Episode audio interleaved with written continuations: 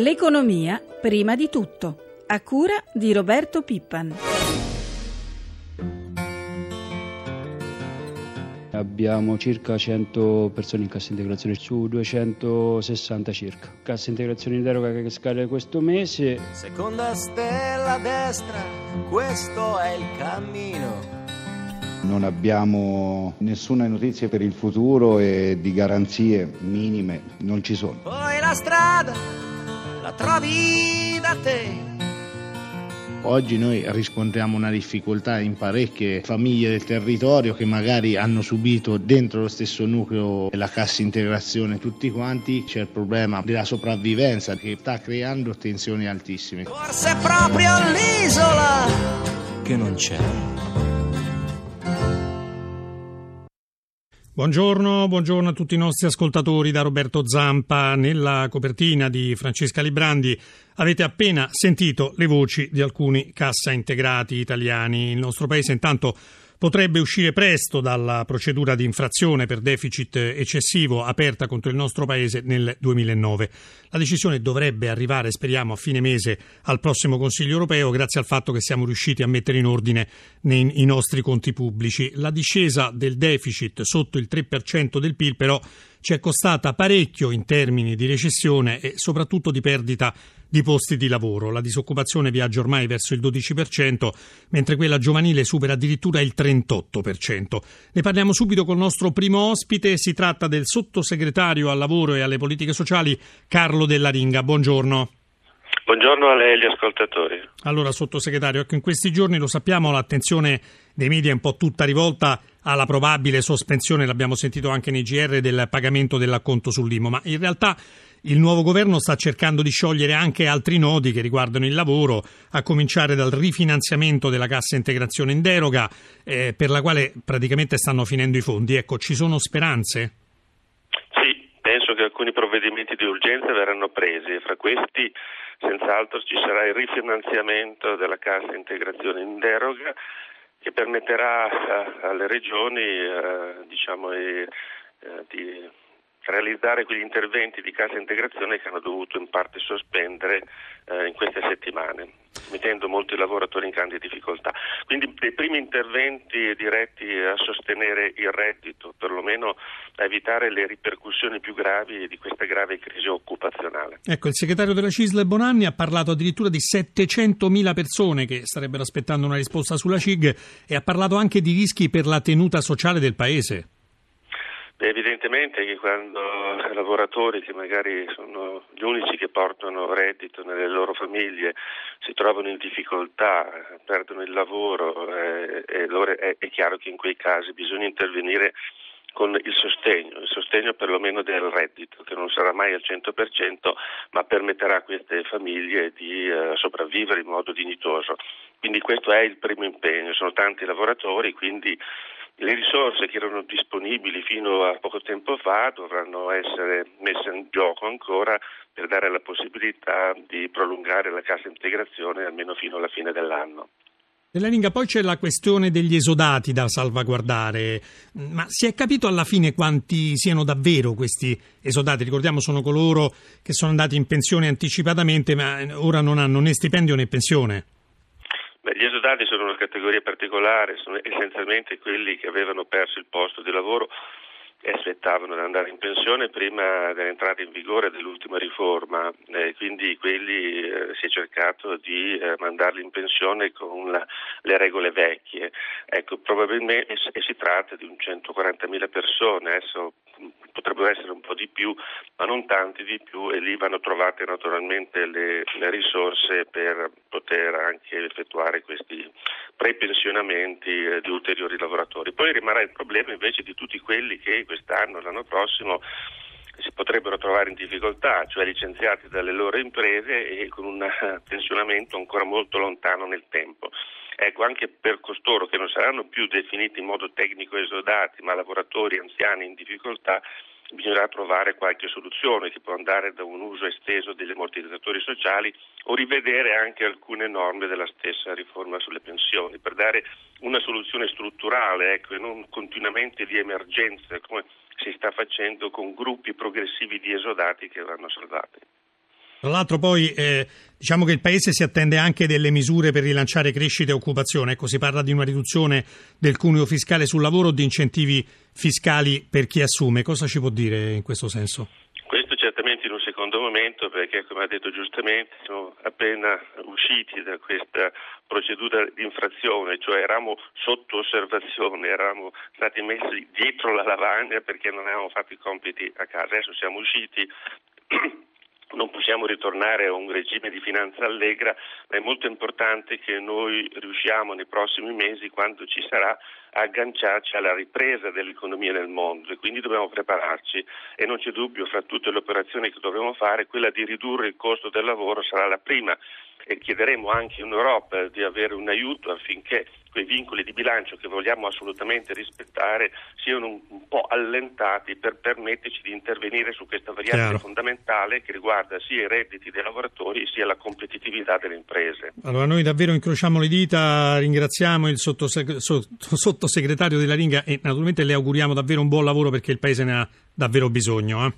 Una buona giornata. Buongiorno a tutti. Passiamo la linea al nostro secondo ospite, è in linea con noi Roberto Anedda, direttore marketing di Mutui Online. Buongiorno. Buongiorno a voi e agli ascoltatori. Anedda, con lei ovviamente parliamo di mutui, soprattutto delle scelte che i cittadini possono fare alla luce della recente decisione della Banca Centrale Europea che ha abbassato ancora il tasso di riferimento europeo portandolo allo 0,50%. Ecco, ci faccia capire se questo taglio al costo del denaro si trasferirà anche sui mutui, sia quelli già in essere, sia quelli nuovi che saranno naturalmente erogati nei prossimi mesi. Sì, per quelli già in essere l'effetto immediato è unicamente per i mutui a tasso variabile che abbiano come indice di riferimento proprio il tasso BCE, che purtroppo sono una minoranza, qualche punto percentuale rispetto al grosso che invece è collegato all'Euribor, però c'è da dire che l'Euribor già da quasi un anno è ancora più basso rispetto al tasso BCE, quindi questi mutui in tutto questo tempo hanno beneficiato di rate ancora più basse. Ovviamente i tassi fissi invece sono collegati ad altri tassi e non si muovono. Quello che potrà succedere nei prossimi mesi è che man mano, grazie anche a questo ulteriore allentamento della BCE e alla disponibilità di capitali per le banche che è stata data almeno fino alla prima metà del 2014, man mano si inneschi un ulteriore movimento al ribasso degli spread sui mutui, cioè quel ricarico che le banche applicano per il calcolo dei tassi, e quindi così come già in questi 6-9 mesi abbiamo visto un leggero ribasso degli spread medi intorno allo 0,30-0,40, potremmo vedere man mano degli ulteriori allargamenti della flessibilità e quindi anche dell'economicità dei mutui stessi offerti dalle banche. Senta, però in Italia i mutui sono ancora abbastanza più alti rispetto alla media europea, come mai? E questo proprio per il fatto che le banche in questi 2 anni hanno risentito di una difficoltà di ottenere credito a loro volta dal mercato, quindi il mercato non si fidava del sistema Italia, faceva pagare maggiormente il denaro alle banche italiane o addirittura gliene dava di meno, e quindi si è ridotto il flusso di crediti disponibili anche per la clientela e soprattutto ad un prezzo più elevato. Purtroppo siamo ancora in una situazione in cui molte banche riescono già a offrire credito a costi minori rispetto a 1 o 2 anni fa, altre invece per anche situazioni interne societarie hanno ancora difficoltà, quindi abbiamo veramente differenze molto forti di mercato in questo momento tra gli spread migliori che sono già sotto il 3% e quelli peggiori, diciamo tra virgolette, che invece tuttora sono vicini al 5%, quindi è fondamentale per chi cerca un mutuo in questo momento confrontare e orientarsi sulle banche che effettivamente riescono a offrire le condizioni migliori. Quindi ecco, non essere timidi, chiedere, informarsi, questa è la prima regola anche quando ci si deve naturalmente rivolgere alle banche per ottenere un mutuo. Noi ringraziamo anche Roberto Anedda di Mutui Online, a presto. Grazie, a presto, buona giornata.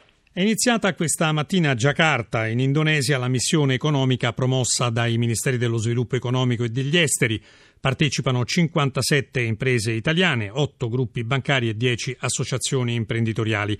Numerosi settori al centro dei lavori con focus su infrastrutture, industria automobilistica, agroalimentare, energia, ambiente e telecomunicazioni. Il servizio del nostro inviato Sandro Marini.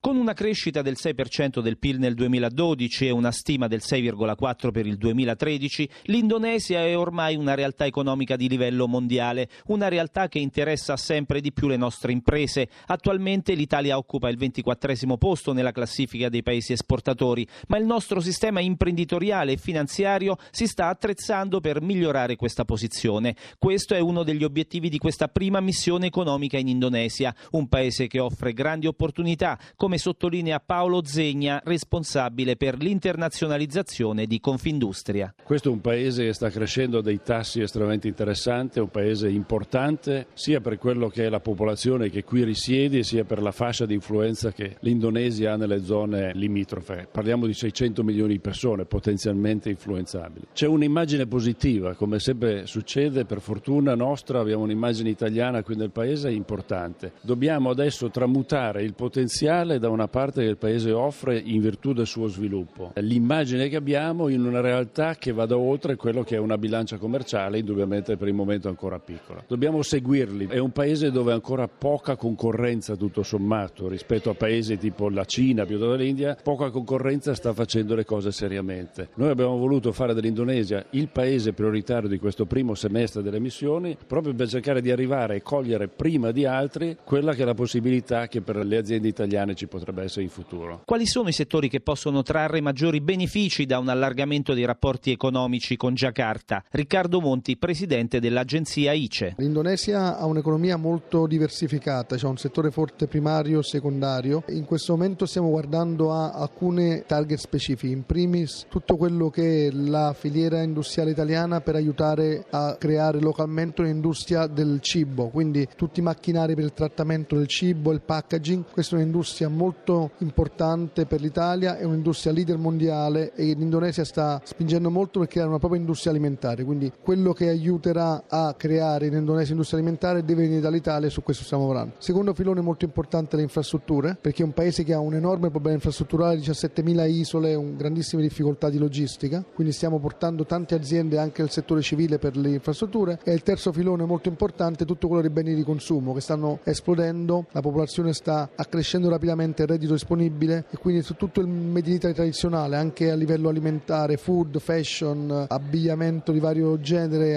apparati, accessori e arredamento, sono tutti settori che stanno avendo una crescita esponenziale. L'anno scorso il nostro export è cresciuto del 55%. Quali sono gli obiettivi immediati di questa missione? Sì, che tutte le aziende che sono qui trovino dei partner con cui radicarsi, con cui stabilire rapporti di business e opportunità di insediamento. Il secondo obiettivo è attrarre qualche investimento dall'Indonesia. L'Indonesia ha delle grandi famiglie molto ricche e molto globali, perché hanno studiato all'estero, hanno viaggiato per il mondo, sono molto interessati e appassionati all'Italia. Stiamo cercando di portare alcuni di questi grandi operatori a investire in Italia. Abbiamo già avuto dei riscontri positivi il primo giorno.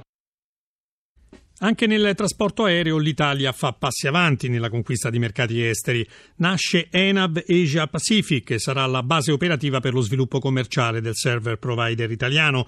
Abbiamo intervistato l'amministratore unico Massimo Garbini.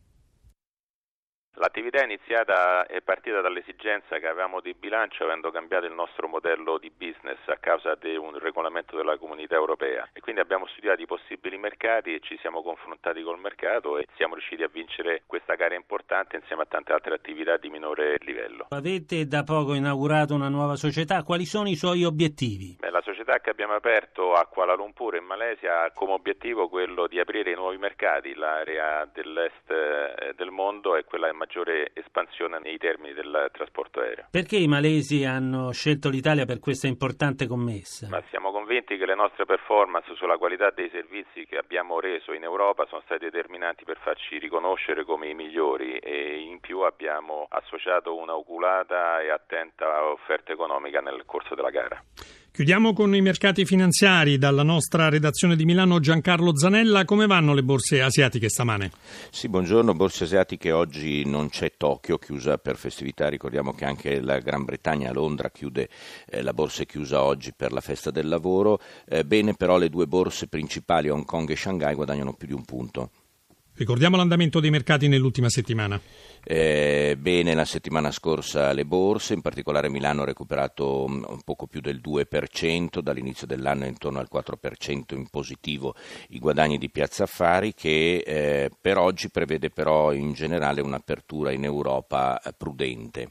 Le quotazioni dell'euro e del petrolio. Per quanto riguarda l'euro, in leggero recupero sul dollaro, $1.3118, petrolio, mare del nord, greggio europeo, poco più di 104, quasi $105 il barile, greggio americano $96.50 il barile. Grazie Zanella, la nostra rubrica economica finisce qui, ringraziamo Francesca Librandi per l'assistenza al programma, la linea torna prima di tutto con Marco Sabene. Grazie. Una buona giornata da Roberto Zampa. Grazie ancora.